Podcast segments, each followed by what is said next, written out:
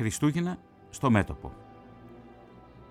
Ο ποδοσφαιρικός αγώνας που δόθηκε από τους στρατιώτες του λεγόμενου Δυτικού Μετόπου κατά τη διάρκεια του Πρώτου Παγκοσμίου Πολέμου.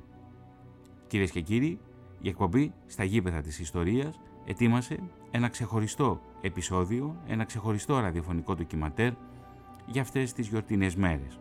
Θα γυρίσουμε το χρόνο πίσω. Θα πάμε στις παραμονές Χριστουγέννων του 1914, στο λεγόμενο δυτικό μέτωπο του Πρώτου Παγκοσμίου Πολέμου, εκεί όπου οι Γερμανοί και οι Άγγλοι στρατιώτες πίσω από τα χαρακόμματα, πίσω από τα σηματοπλέγματα, για μερικές μόνο στιγμές ένιωσαν μεταξύ τους ως αδέλφια, έπαιξαν έναν ιδιότυπο αγώνα ποδοσφαίρου και γιόρτασαν μαζί την παραμονή των Χριστουγέννων ψάλλοντας κάλαντα.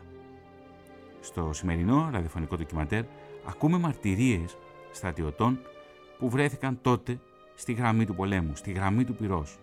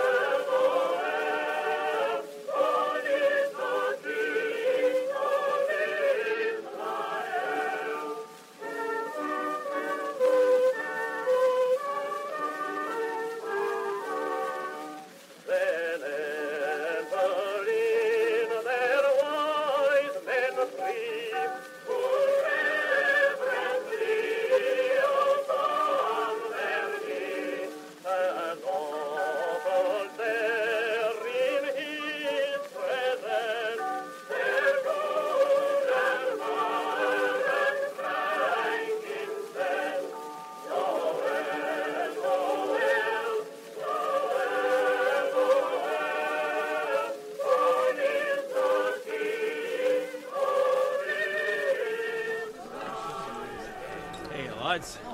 Where'd you get the pipes? Aye, where'd you get the pipes?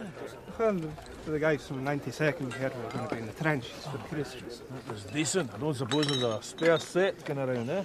Well, sit here, you can use mine. Come on, Paddy, give a song. What I'm dreaming at home? Η ανακοχή των Χριστουγέννων ήταν μια σειρά από εκτεταμένες, ανεπίσημες εκεχηρίες που έλαβαν χώρα στο δυτικό μέτωπο στις γιορτές των Χριστουγέννων του 1914 κατά τη διάρκεια του Πρώτου Παγκοσμίου Πολέμου.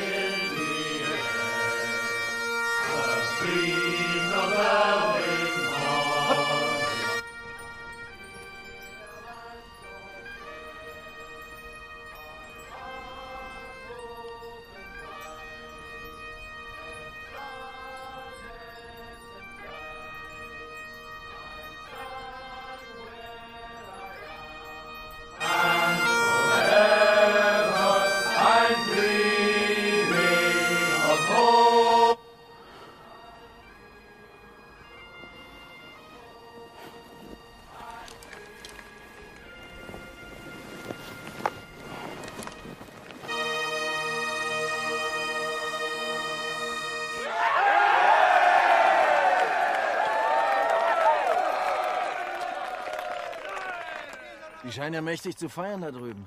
Κατά τη διάρκεια της εβδομάδας πριν από τα Χριστούγεννα, Γερμανοί και Βρετανοί στρατιώτες άρχισαν να ανταλλάσσουν γιορτινές ευχές και τραγούδια ανάμεσα στα χαρακόμματα. Σε μερικές περιπτώσεις η ένταση ελαττώθηκε σε βαθμό που οι στρατιώτες περπατούσαν απέναντι για να κουβεντιάσουν με τους αντιπάλους τους και να τους δώσουν δώρα. Την παραμονή και ανήμερα των Χριστουγέννων, πολλοί στρατιώτες και από τις δύο πλευρές, καθώς και σε μικρότερο βαθμό γαλλικές μονάδες, επιχείρησαν με δική τους πρωτοβουλία στην ουδέτερη ζώνη, κάνοντας παρέα μεταξύ τους και ανταλλάσσοντας τρόφιμα και ενθύμια.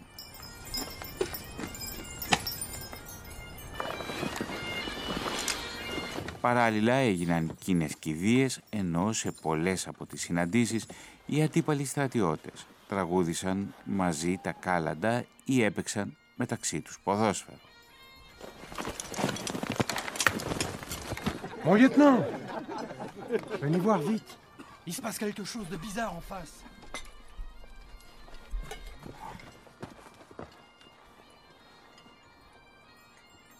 J'aime pas bien ça, mon lieutenant. C'est peut-être une diversion vu la sale coup, non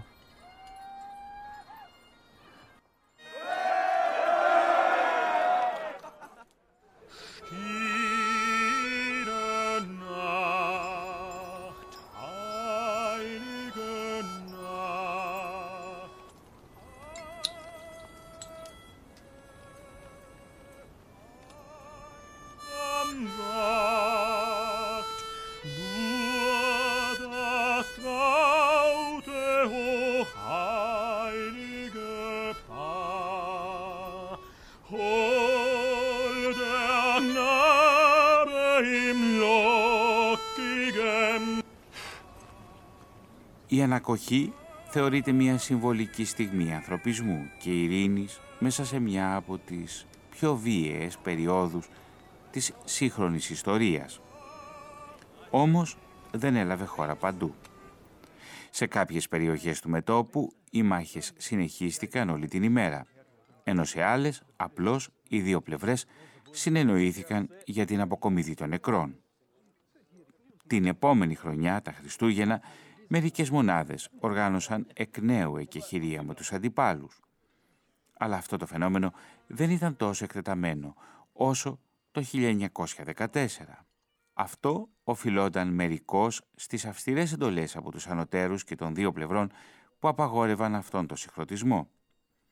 Το 1916, μετά από τις χωρίς προηγούμενο αιματηρές μάχες του Σόμ και του Βερντέν και την εκτεταμένη χρήση χημικών όπλων, όλο και περισσότεροι στρατιώτες και των δύο πλευρών θεωρούσαν τους αντιπάλους τους ως υπάνθρωπους και έτσι δεν έγιναν απόπειρες για άλλες τέτοιες επιχειρίες.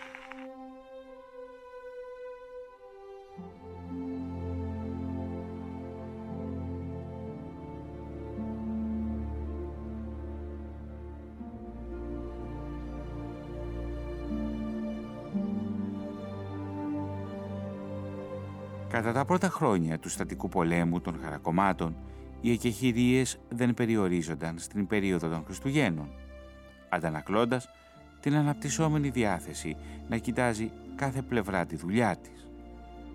Έτσι, αντίπαλες μονάδες πεζικού που βρίσκονταν κοντά η μία στην άλλη απέφευγαν υπερβολικά βίαιες συμπεριφορές, συγχροτίζονταν μεταξύ τους, συζητώντας ή ανταλλάσσοντας τσιγάρα.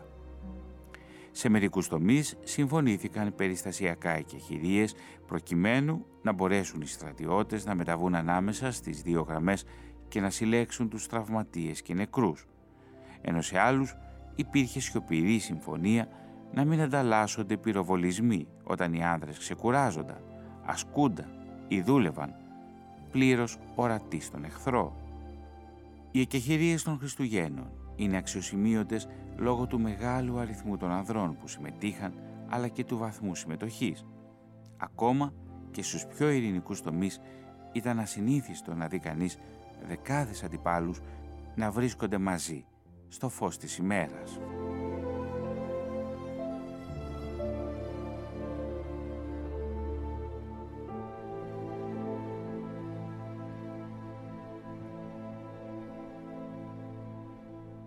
Μία εβδομάδα πριν από τη γιορτή, διάφορες γερμανικές, βρετανικές, γαλλικές και βελγικές μονάδες εφάρμοσαν ανεπίσημα ανακοχή και σταμάτησαν τις εχθροπραξίες τις ημέρες των Χριστουγέννων.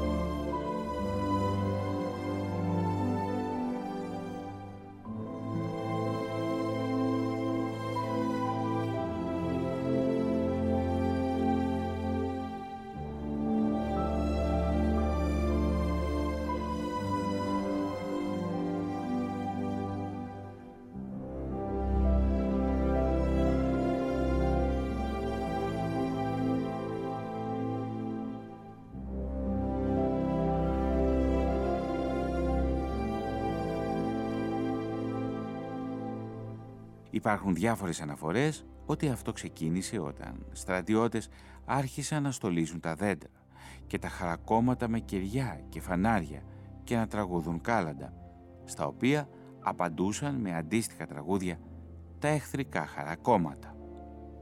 Λέγεται μάλιστα ότι ακολούθησαν ανταλλαγές επισκέψεων, δώρων και ευχών και την ημέρα των Χριστουγέννων σε πολλά σημεία οι αντίπαλοι συναντήθηκαν ανάμεσα στα χαρακόμματα και γιόρτασαν μαζί.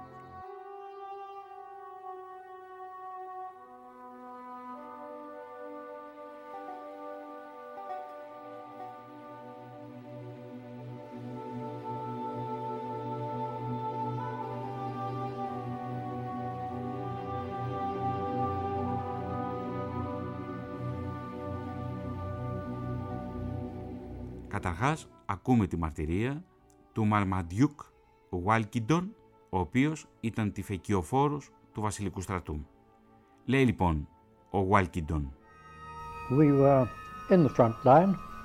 We were about 300 yards from the Germans. Είμαστε στη γραμμή του μετόπου.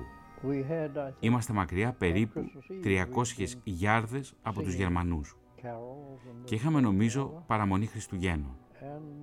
Τραγουδούσαμε τα κάλαντα και αυτό γινόταν και στην άλλη πλευρά. Οι Γερμανοί έκαναν το ίδιο και ασπυροβολούσαμε ο ένας τον άλλον. Μερικές φορές ακούγονταν αγενείς παρατηρήσεις, περισσότερο συχνά απλώς αστείες παρατηρήσεις. Τελικά ένας Γερμανός είπε «Αύριο δεν θα πυροβολήσετε και εμείς δεν θα πυροβολήσουμε». Αυτή ήταν η μαρτυρία του Μαρμαντιούκ Γουάλκιντον, τη φεκιοφόρου του βασιλικού στρατού. Υπάρχουν διάφορες αναφορές για κοινές θρησκευτικές λειτουργίες από στρατιωτικούς ιερείς. Η κοινή κουλτούρα, ειδικά γύρω από τη γιορτή, έφερε τους εχθρούς κοντά. Βέλγοι στρατιώτες, Αναφέρεται ότι έδωσαν σε Γερμανούς γράμματα για τις οικογένειές τους στο κατεχόμενο Βέλγιο. Μια επίμονη αναφορά υπάρχει για αγώνες ποδοσφαίρου που οργανώθηκαν μεταξύ Γερμανών και Βρετανών στρατιωτών την ημέρα των Χριστουγέννων. Το ποδόσφαιρο ήταν πρόσφατη η αγγλική επινόηση που είχε ταχύτατη διάδοση στην Ευρώπη αλλά και στον υπόλοιπο κόσμο. Οι γιορταστικές εκεχηρίες συνεχίστηκαν μέχρι την πρωτοχρονιά και ακόμη αργότερα. Στην ανεπίσημη αυτή εκεχηρία φαίνεται ότι συμμετείχαν και πολλοί αξιωματικοί και από τα δύο μέρη. Αλλά οι ανώτερες διοικήσεις δεν χάρηκαν καθόλου.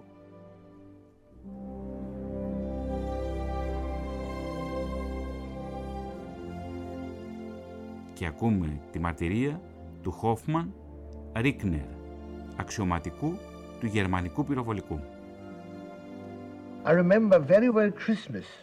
I remember the Christmas day when the German and the... Θυμάμαι πολύ καλά εκείνα τα Χριστούγεννα. Θυμάμαι τη μέρα των Χριστουγέννων. Οι Γερμανοί και Γάλλοι στρατιώτες άφησαν τα χαρακόμματα και προσέγγισαν το αγκαθωτό σύρμα που τους χώριζε με σαμπάνια και τσιγάρα στα χέρια τους, έχοντας αισθήματα αδελφοποίησης και φωνάζοντας ότι θέλουν να τελειώσει ο πόλεμος. Και αυτό κράτησε μόνο δύο μέρες. Στην πραγματικότητα μια μισή, μέχρι που ήρθαν αυστηρές διαταγές ότι δεν επιτρέπονται πλέον σκηνές αδελφοποίησης και ότι έπρεπε να επιστρέψουμε στα χαρακόμματά μας.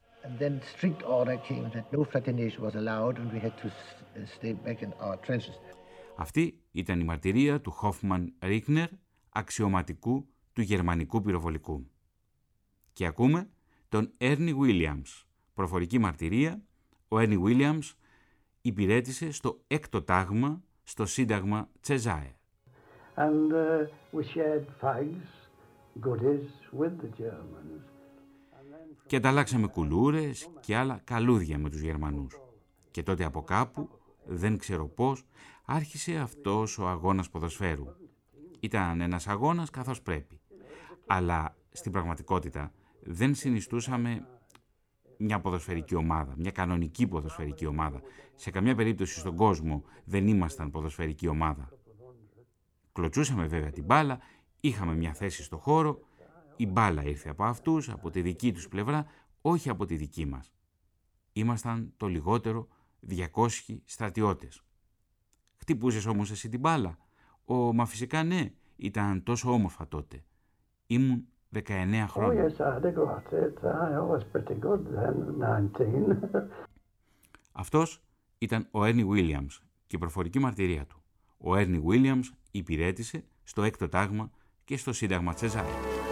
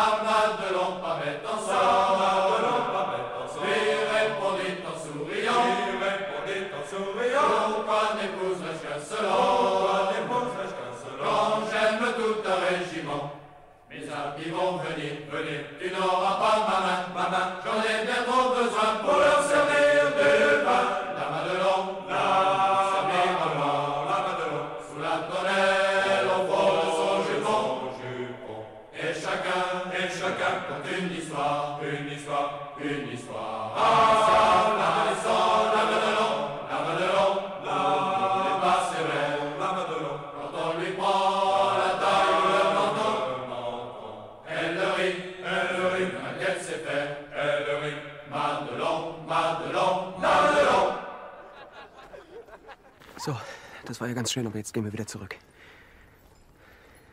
Das ist hier nicht die Berliner Oper. Sie haben recht. Das hier ist besser als Berlin. Ça alors, c'est encore plus fort. Une réunion au sommet sur le Nomasland, puis on n'est même pas invité. Ça ferme, Ponchel. C'est quoi ce bordel Δεν είναι εύκολο να πυροβολήσεις αυτόν που λίγο πριν του έδωσες χριστουγεννιάτικο δώρο. Τα νέα της εκεχηρίας αποσιωπήθηκαν από τον τύπο της εποχής και από τις δύο πλευρές και από τα δύο μέτωπα. Good evening. Do you speak English? Yes, a little. Wonderful. Uh, we were talking about a, a ceasefire for Christmas Eve. What do you think? The outcome of this war won't be decided tonight. I don't think anyone would criticize us for laying down our rifles on Christmas Eve. Don't worry. It is just for tonight. Mais qu'est-ce qu'il peut bien foutre Ils ont peut-être marre les Allemands. Euh, ça se trouve, ils veulent se rendre. Ça m'étonnerait. Angèle, donne-moi une bouteille de champagne, mon car. Μέχρι που δημοσιοποιήθηκαν μέσα από μια εφημερίδα. Μιλάμε για την αμερικανική εφημερίδα Times της Νέας Υόρκης, η οποία μέχρι τότε ήταν ακόμη ουδέτερη. Και ακούμε τώρα τη μαρτυρία του Clifford Lane. Ο Clifford Lane υπηρέτησε στο πρώτο τάγμα και στο σύνταγμα Hertfordshire. After a few moments, there were lighted objects raised above the German parapet. Μετά από λίγα λεπτά υπήρχαν φωτεινά αντικείμενα που φαίνονταν πια πίσω από το γερμανικό παραπέτασμα. Οι Γερμανοί φώναζαν πάνω από το χαράκομά μας. Δεν υπήρχε πλέον καμία αμφιβολία. Και προτού αναλάβουμε κάποια δράση ή τέλος πάντων χωρίς να κάνουμε κάτι, μας διέταξαν να ανοίξουμε γρήγορα πυρ. Πράγμα που κάναμε. Όμως οι Γερμανοί δεν ανταπέδωσαν με βολές στο δικό μας πυρ. Απλώς μετέφεραν τη γιορταστική ατμόσφαιρα και έτσι περάσαμε μια άκρος διασκεδαστική νύχτα. Φυσικά δεν επρόκειτο να κάνουν τίποτε περισσότερο. Υποθέτω ότι σκέφτηκαν ότι ήμασταν ηλίθιοι να πολεμάμε και ήμασταν, γιατί όχι. Αλλά οι εντολές βλέπεις.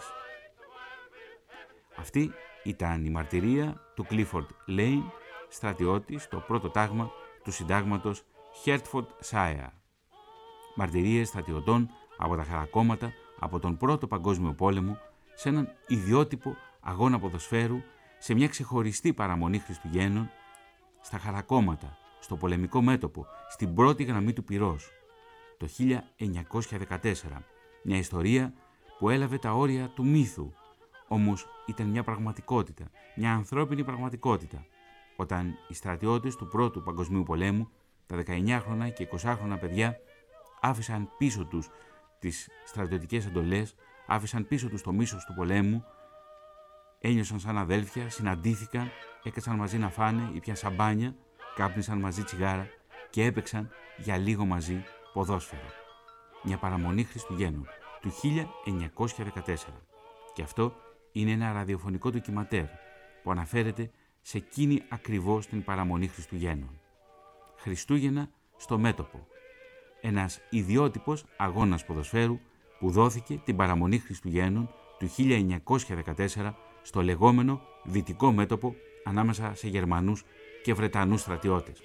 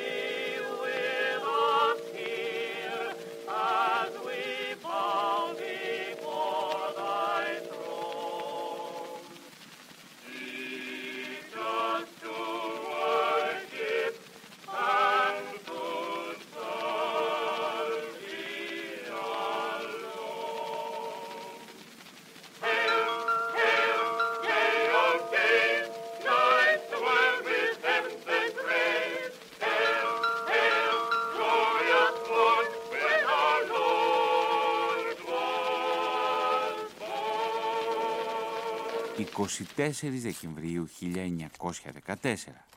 Έμεινε στην ιστορία ως η ανακοχή των Χριστουγέννων και είναι πράγματι από τις πιο γνωστές οικεχηρίες σε περίοδο πολέμου. Το συγκεκριμένο γεγονός επιβεβαιώθηκε από τα αρχεία του γερμανικού στρατού, από επιστολές και μαρτυρίες στρατιωτών και από έρευνες ιστορικών. Σε αρκετές περιπτώσεις, Γερμανοί και Βρετανοί στρατιώτες άρχισαν να ανταλλάσσουν στο βελγικό μέτωπο γιορτινές ευχές, εγκαταλείποντας τα χαρακόμματα. Mais non, c'est Nestor, c'est le chat euh, de la ferme d'Elso. Mais non, mais non, je, je le connais mieux que tu quand même. Hein. Mais non, c'est Nestor. Tiens, tiens. Ήταν ένα γεγονός πρωτοφανές. Οι στρατιώτες ουσιαστικά αγνόησαν εντολές ανωτέρων τους, βγήκαν από τα χαρακόμματα, άφησαν τα όπλα τους, αντάλλαξαν δώρα, ενώ έβγαλαν και φωτογραφίες. Έπαιξαν όμως στα αλήθεια ποδόσφαιρο. Το βιβλίο του Γερμανού συγγραφέα και ιστορικού Μίκαελ Γιούρξ, που που εκδόθηκε το 2006 αποτελεί την σημαντικότερη ίσως πηγή πληροφοριών σχετικώς με τα όσα συνέβησαν εκείνες τις ημέρες στο μέτωπο. Μέσα από το βιβλίο του ήρθαν στο φως μια σειρά από αδημοσίευτες επιστολές στρατιωτών, φωτογραφίες όπως και αποσπάσματα ημερολογίων, στο περιεχόμενο των οποίων ο Γιούρξ απέκτησε πρόσβαση. Φτιάξαμε μια αυτοσχέδια μπάλα. Αρχίσαμε να κλωτσάμε για να ξεδώσουμε. Παίζαμε μαζί με τους Άγγλους. Έγραψε ο υπολοχαγός Κουρτ Τσέμις.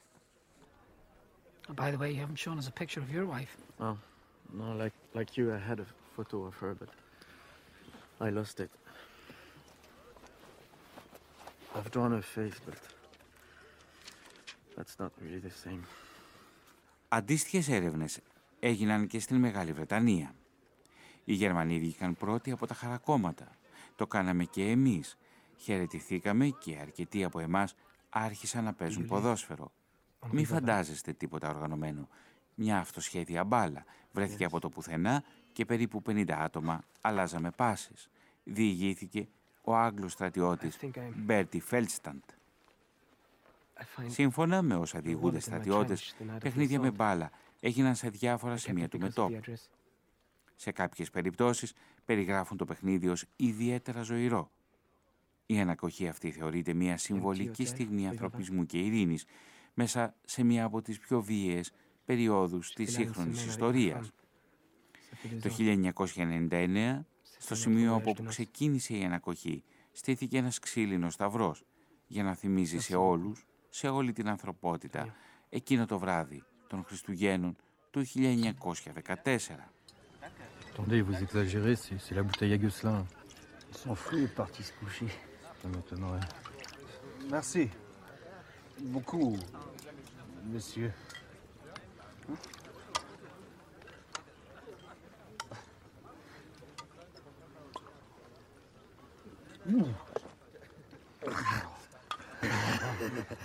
C'est bon. Elle était enceinte combien de mois à cette époque? Cinq mois. C'était à Lens, chez ses parents. Juillet dernier. Ensuite, c'est c'est un petit peu compliqué. Il a fallu qu'elle demeure allongée. J'ai demandé à pouvoir rester avec elle, mais ça n'a pas marché.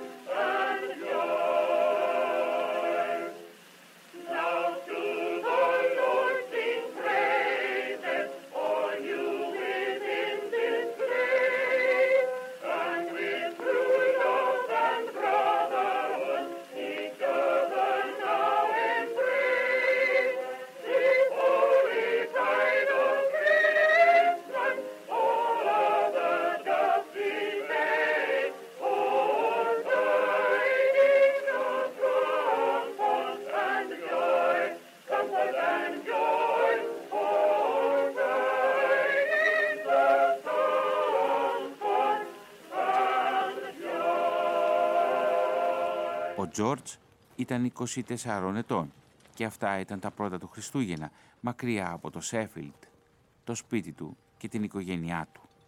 Ο πατέρας του, ένας αξιοσέβαστος γιατρός στην πόλη, ένας αξιοσέβαστος γιατρός στην πόλη δεν έβλεπε με καθόλου καλομάτι τις επιθυμίες του γιού του, τον προόριζε μια μέρα να τον αντικαταστήσει.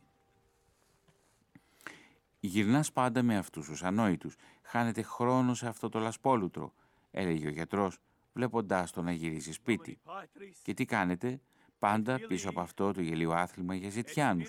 Θα μπορούσα να καταλάβω το πάθος για κρίκετ ή για γκολφ που είναι συναρπαστικό. Δεν καταλαβαίνω όμως τι όμορφο έχει αυτό το ποδόσφαιρο.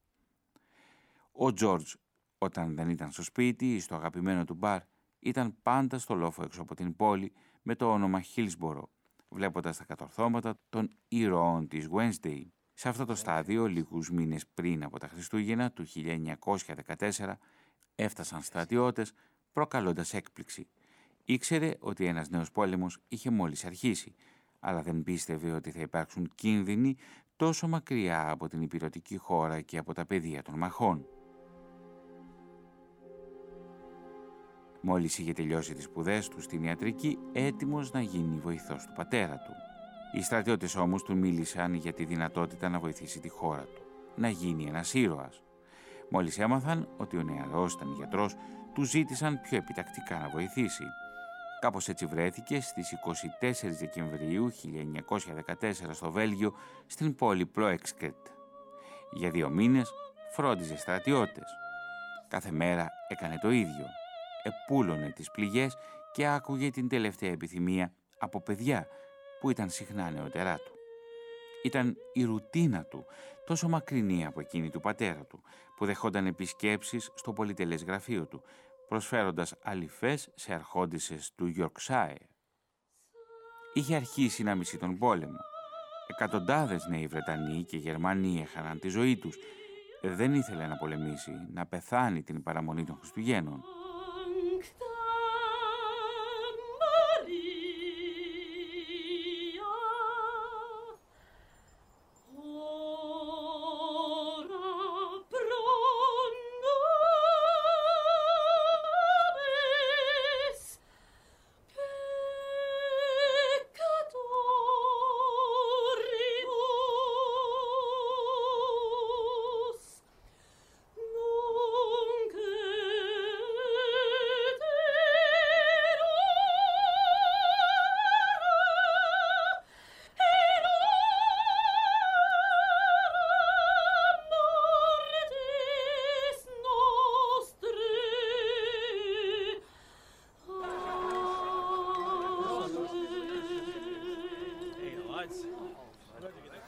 Μια παραμονή διαφορετική, σιωπηλή.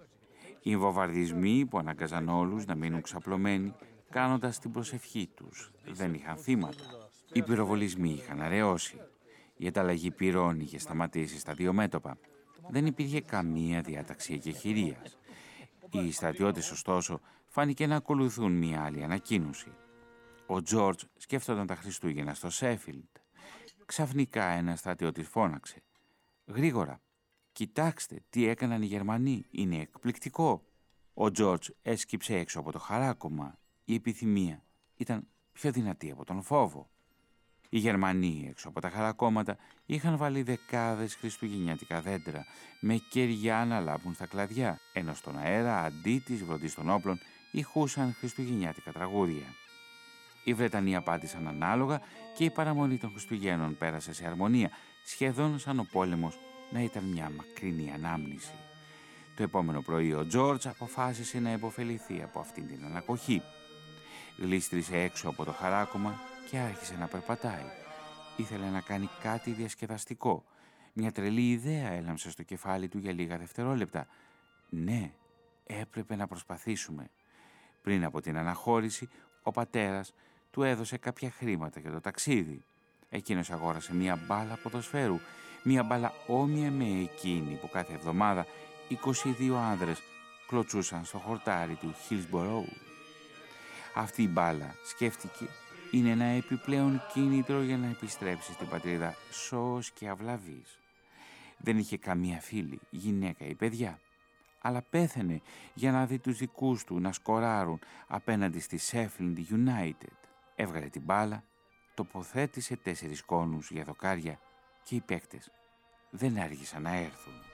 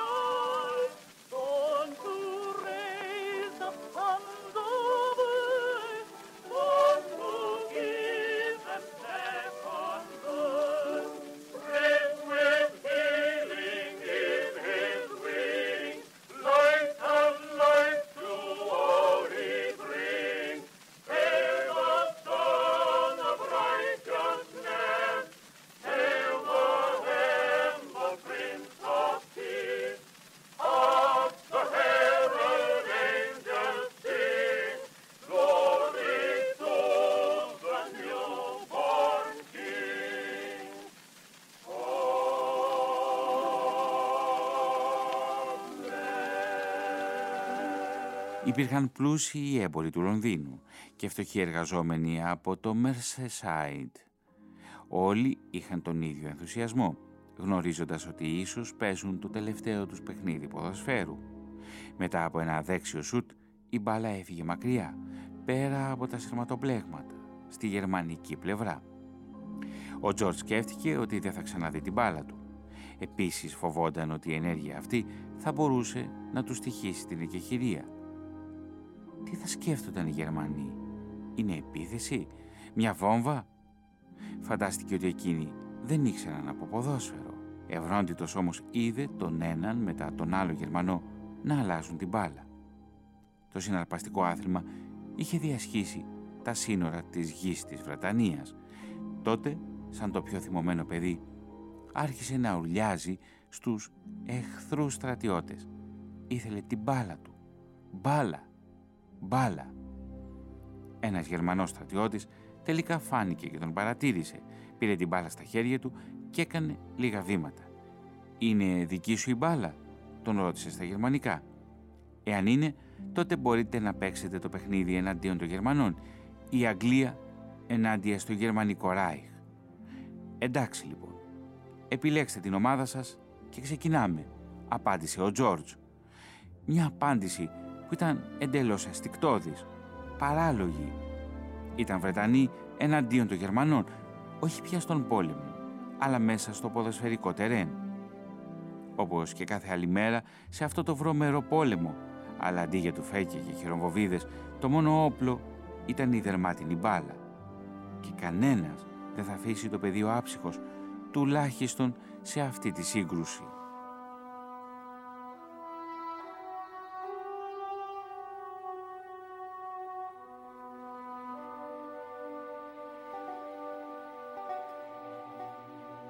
Κυρίες και κύριοι, αυτό ήταν ένα ραδιοφωνικό ντοκιματέρ στο πλαίσιο της εκπομπής «Στα γήπεδα της ιστορίας».